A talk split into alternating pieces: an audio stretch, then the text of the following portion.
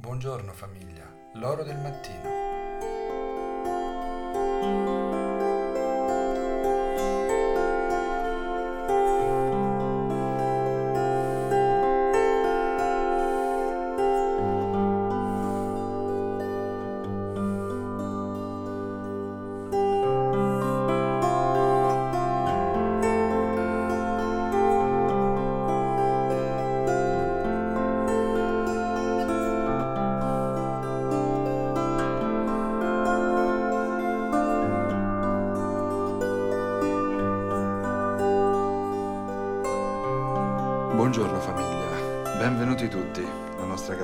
Accoglie sempre con il calore di questo tabernacolo tenda. E Gesù ha messo veramente la tenda in mezzo a noi, la tenda al di là dell'immagine è diventata il corpo di Gesù, del quale sentiremo pas- parlare oggi nella liturgia della dedicazione della Basilica Lateranense, la basilica più antica della cristianità, quella eh, che dopo l'editto di Costantino vide il cristianesimo radunarsi, uscire fuori dalle liturgie catacombali e, e riempire le strade di festa e di annuncio della resurrezione del Signore.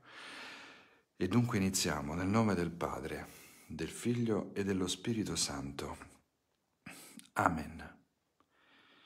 Dal Vangelo secondo Giovanni, secondo capitolo, versetti da 13 a 22. Si avvicinava la Pasqua dei Giudei e Gesù salì a Gerusalemme. Trovò nel Tempio gente che vendeva buoi, pecore e colombe, e là seduti i cambiamonete. Allora fece una frusta di cordicelle e scacciò tutti fuori dal Tempio con le pecore e i buoi. Gettò a terra il denaro dei cambiamonete e ne rovesciò i banchi. E ai venditori di colombe disse, portate via qui, di qui queste cose e non fate della casa del Padre mio un mercato. I suoi discepoli si ricordarono che sta scritto, lo zelo per la tua casa mi divorerà. Allora i giudei presero la parola e gli dissero, quale segno ci mostri per fare queste cose? E rispose loro Gesù, Distruggete questo tempio e in tre giorni lo farò risorgere. Gli dissero allora i giudei, questo tempio è stato costruito in 46 anni e tu in tre giorni lo farai risorgere? Ma egli parlava del tempio del suo corpo. Quando poi fu risuscitato dai morti, i suoi discepoli si ricordarono che aveva detto questo e credettero alla scrittura e alla parola detta da Gesù. Parola del Signore. Lode a te, o oh Cristo.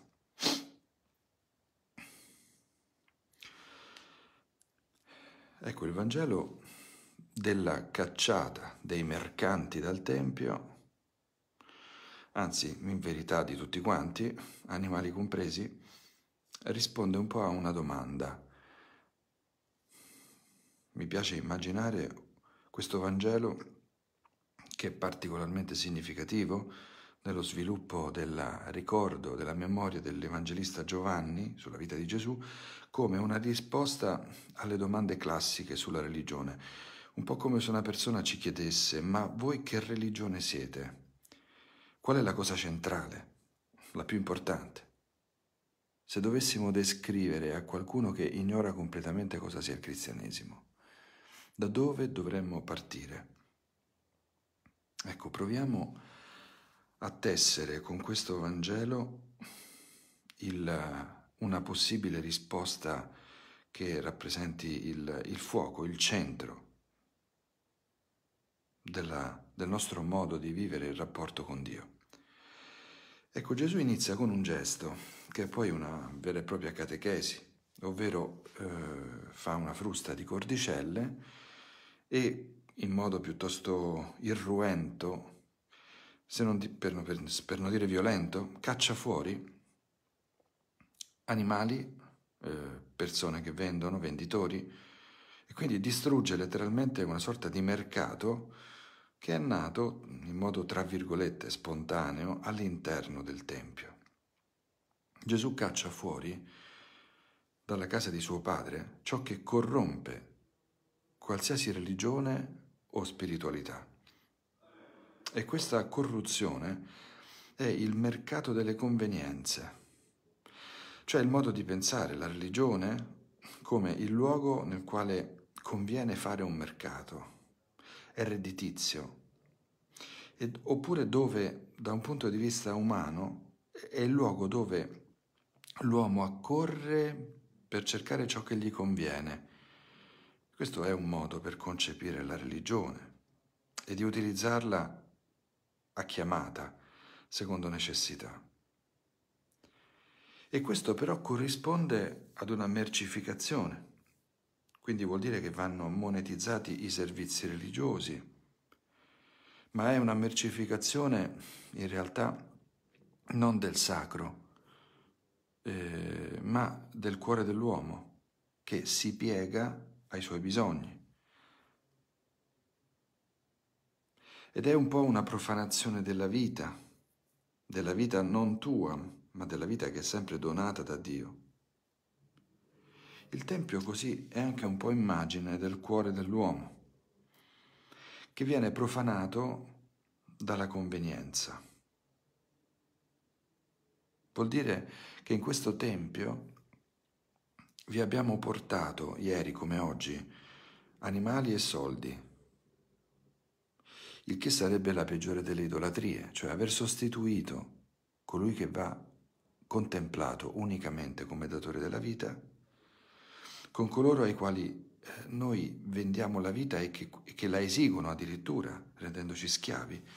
Questo è il significato profondo di idolatria. E questa idolatria è interessante che eh, non avvenga all'esterno, in un tempio pagano, ma avviene all'interno del Tempio di Gerusalemme, faticosamente costruito per 46 anni e ai tempi di Gesù non ancora ultimato, cioè l'idolatria avviene dentro Dio. È una vera e propria sostituzione radicale degli arredi interni. Viene utilizzato lo stesso Tempio per farne il luogo stabile di dimora dei nostri idoli la convenienza in tutte le sue declinazioni. Ecco che Gesù grida, non fate della casa di Dio un mercato. Chi è l'occupante del Tempio? Non siamo noi, con il mercato delle convenienze. L'occupante è il Padre è l'occupante che in qualche modo lascia tutto vuoto, cioè lascia uno spazio di preghiera, lo spazio della spiritualità. È il Padre che, pur nella sua apparente assenza, lascia il tempio del nostro cuore sgombro dalle cose di necessità e apre lo spazio e la risonanza della sua presenza.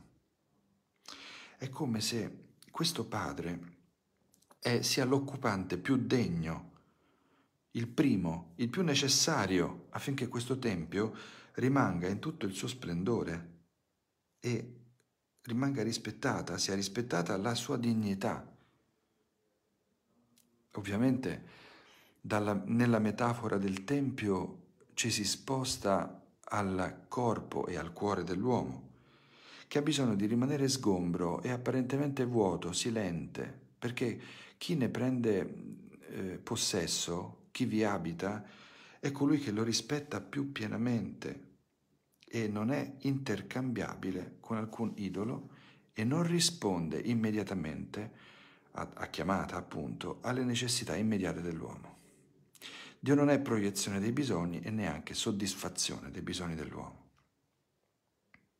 Ecco cosa fa la nostra religione, chiamiamola così. Mettiamoci dall'esterno. Ma voi che fate? Voi in chi credete? Chi siete? Come potreste descrivere se io volessi capire? Il cristianesimo porta alle estreme conseguenze una intuizione che Israele aveva maturato durante tutta la storia della salvezza ovvero che non c'è nessun tempio fatto di mattoni, cemento, di oro, di argento, nessun tempio che sia tempio di Gerusalemme, ma nemmeno nessun tempio cristiano, romanico, barocco, a seconda dei gusti, che possa contenere Dio. Questo Vangelo ricorda, nonostante sia la festa della dedicazione di una basilica la più importante, che serve per convocare questo è il significato della parola ecclesia, convocare da lontano i cristiani perché celebrino, quindi ha uno scopo funzionale, non esistono però luoghi sacri, perché tutto appartiene al Creatore. E Gesù attribuisce a se stesso la sacralità di ciò che è appena stato costruito. Dirà un giorno alla Samaritana, carissima donna, il vero Dio non viene adorato né a Gerusalemme né su altri monti né su altri templi né dentro recinti chiusi nei quali esclusivi dove un club si raduna, un club di fedelissimi, di persone meritevoli, no. Il vero Dio si adora in spirito e verità. E sei tu quello spirito, quel luogo dove spirito e verità si incontrano un corpo impuro come quello della Samaritana. Gesù, vero Tempio di Dio, infatti, consacra e rende sacro ogni uomo, ogni luogo, ogni tempo. È così che incarnandosi, e il tabernacolo tenda qui davanti a noi ne è sempre un po' un segno, e il Natale che, al quale ci prepariamo tra, poche, tra pochi giorni, con l'avvento, e Gesù diventando uomo, Dio diventando uomo, annulla la divisione fra sacro e profano e restituisce un'armonia, che è un'armonia unitiva. Non è l'opera dell'uomo divisiva, è l'armonia tra Dio e la creazione. Dunque Gesù in questo brano indica chiaramente quale sia il tempio che potrà essere distrutto, qual è il tempio che non perirà mai perché godrà della risurrezione e questo è il suo corpo. Giovanni stesso annota che lì per lì nessuno capì, neanche i discepoli, tantomeno i giudei, ma il corpo del quale stava, il tempio del quale stava parlando era appunto il suo corpo e lo capirono dopo la risurrezione. Era quello, il corpo che Dio stesso ha riedificato, il tempio che Dio ha riedificato affinché il culto fosse in spirito e verità. Cosa dicono i giudei? Cosa dice Gesù, meglio, ai giudei? Distruggete questo tempio e io lo ricostruirò in tre giorni. Gesù dice ai giudei di distruggere il tempio. Prima ancora che sia finito, tra l'altro, questa deve essere suonata come una provocazione violentissima, con uh, un'ironia terribile che li doveva aver avviliti no, non poco, dopo 46 anni che aspettavano. Ma in realtà questa parola è emblematica, cioè il modo di vivere la religione, capita anche a noi come cosa esteriore, fatta di pratiche, di precetti, di obblighi, eh, l'obbligo domenicale, o l'obbligo della confessione a Natale e a Pasqua, il modo di viverlo così, perché altri ce lo hanno detto o addirittura ce lo hanno imposto, è qualcosa che distrugge il vero Tempio. È radicalmente contrario, radicalmente contrario alla vera fede. È un po' come se autodistruggesse da dentro la religione e Gesù gli dice, guardate che distruggete questo Tempio come se voi stessi l'avete già distrutto. Il Tempio è in piedi, i mattoni sono uno sopra l'altro, va bene, che bella costruzione, che belli ornamenti, che meraviglia. Ma è distrutto da dentro, perché dentro c'è un mercato. Voi stessi l'avete distrutto. Non sarò io a buttarlo giù. È il vostro modo di intendere la religione che lo ha distrutto. E cos'è? che verrà ricostituito. Ed ecco, al centro di tutto il brano, un brano sul Tempio di Gerusalemme, al centro di una festa come la dedicazione della Basilica Lateranense, oggi non c'è un edificio fatto di pietre e di mattoni, ma c'è un corpo, anzi il corpo è l'umanità di Gesù, la sacratissima umanità di Gesù. Dopo vi leggerò un testo di Santa Teresa su questo. L'umanità di Gesù è Lui il luogo della presenza, della manifestazione di Dio. Noi oggi ce ne andremo dalle nostre chiese, se andiamo a messa, o domenica prossima, noi usciamo con il corpo di Cristo dentro il nostro corpo. Nella più corporea delle religioni, se dovessimo rispondere a qualcuno, è la religione, la nostra è la fede nel corpo di Cristo, morto e risorto per noi. Questo è l'annuncio. È per questo che la resurrezione fa scandalo. E Pietro e Paolo, scusate, l'apostolo ad Atene fu deriso quando iniziò a parlare della resurrezione. Perché il problema è esattamente il corpo, a noi greci della seconda, terza, quarta generazione, a noi razionalisti. Il problema per un razionalista non è solo la fede, Dio, ma è proprio il corpo. È il corpo con le sue esigenze e la sua sacralità, come integrarlo nell'uso retto della ragione. Arriva prima la ragione, attraverso lo studio, che la maturazione del corpo, dell'affettività. La resurrezione è il discorso più degno del corpo, sul corpo.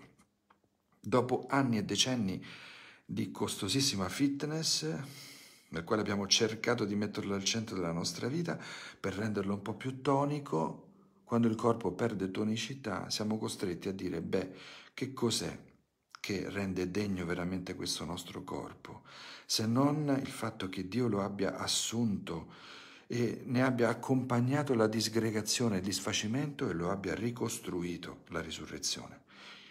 Il tuo corpo è prezioso, non farci la guerra, così com'è storto, facci la pace.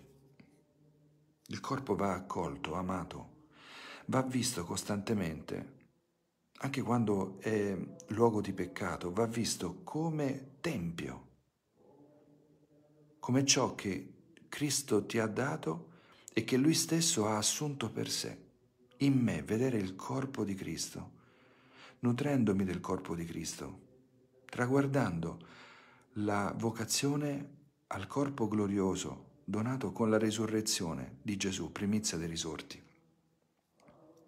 Come il corpo di Angiolino che è passato alla casa del padre ieri sera verso le otto.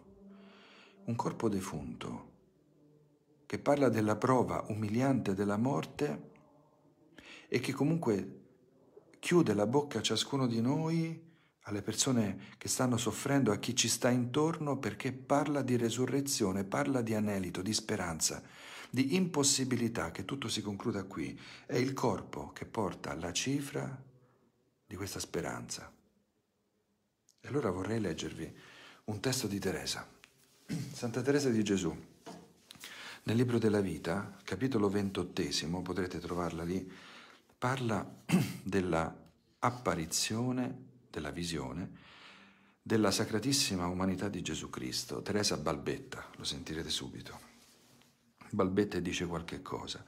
Dirà più avanti che questa non era una visione avuta con gli occhi, ma una visione intellettuale, cioè non sa come spiegarsela. Nell'intelletto gli si raffigura quasi come un'immaginazione, ma non è un'immaginazione, quella che è l'umanità di Gesù, il suo corpo. Scrive Teresa, tornando al nostro argomento, la visione di cui ho parlato mi durò di continuo soltanto pochi giorni, ma con tali effetti da poter dire di essere sempre stata in preghiera. Mi applicavo alle mie azioni in modo da non disgustare colui che così chiaramente mi vedevo vicino benché ciò non mi impedisse per tutto quello che mi dicevano di cadere ancora di quando in quando nei miei soliti timori, ma duravano poco perché il Signore si abbassava a rassicurarmi. Un giorno, mentre ero in preghiera, si degnò mostrarmi le sue mani. Erano così belle che non so come descriverle. Rimasi molto turbata, come mi avviene sempre da principio, quando in questi fatti soprannaturali vi sia qualche cosa di nuovo di lì, a pochi giorni, vidi il suo volto divino e ne rimasi completamente rapita. Non potevo intanto spiegarmi perché il Signore mi si mostrasse a poco a poco, dato che poi mi doveva dare la grazia di vederlo interamente, ma intesi che così faceva per adattarsi alla mia naturale debolezza. Sia egli per sempre benedetto. No, una creatura così miserabile e vile come me non avrebbe potuto resistere a tanta gloria. Se quel Dio di bontà, che lo sapeva, non mi avesse disposta a poco a poco. Padre mio, le verrà forse da pensare che non ci voglia tanto poi per contemplare due mani e un bellissimo volto, ma i corpi glorificati rifulgono di tanta gloria ed una bellezza così elevatamente soprannaturale che la loro vista sconvolge la ragione. Io me ne rimanevo piena di paura, tutta inquieta e alterata, benché poi non tardassi a sentirmi molto sicura e mi sparisse ogni timore. L'umanità sacratissima di Gesù Cristo mi apparve tutta intera nella festa di San Paolo mentre assistevo alla Santa Messa. Era in quella forma sotto cui lo si suole dipingere risuscitato, ma di una bellezza e maestà incomparabili. Ecco, Teresa continua, questo capitolo ventottesimo ve ne raccomando la lettura, carissimi amici. Bellissimo. Teresa fa un'esperienza, ma la fa per tutti noi, non è privata come vedete. La scrive, ce la racconta, per dirci che anche se noi non abbiamo questa grazia, Gesù è accanto, è accanto a noi e accanto a noi ci guarda, ci, si fa vedere piano piano. La comunione eucaristica di oggi o dei prossimi giorni, fratelli e sorelle, sia per noi questo segno tangibile della sua presenza. Però rimaniamo in meditazione su questo mistero. Diciamo insieme ora la preghiera che Gesù ci ha insegnato. Padre nostro che sei nei cieli, sia santificato il tuo nome, venga il tuo regno, sia fatta la tua volontà come in cielo, così in terra. Dacci oggi il nostro pane quotidiano e rimetti a noi i nostri debiti, come anche noi li rimettiamo ai nostri debitori, e non abbandonarci alla tentazione, ma liberaci dal male. Il Signore sia con voi. Vi benedica e protegga in questa giornata Dio Onnipotente che è Padre, Figlio e Spirito Santo. Amen. Ecco carissimi amici, arriviamo così ai saluti e mentre i Brotes di Olivo cantano e ci invitano ad essere fedeli alla verità, la verità e che è una persona, e vi ricordo che mm, il 27 di novembre ci sarà l'inaugurazione del nostro istituto di spiritualità e sarà la mattina, è un sabato alle 10.30, anche in diretta Facebook su ehm, la pagina di Carmelitani Scalzi dell'Italia Centrale. Buona giornata a tutti voi.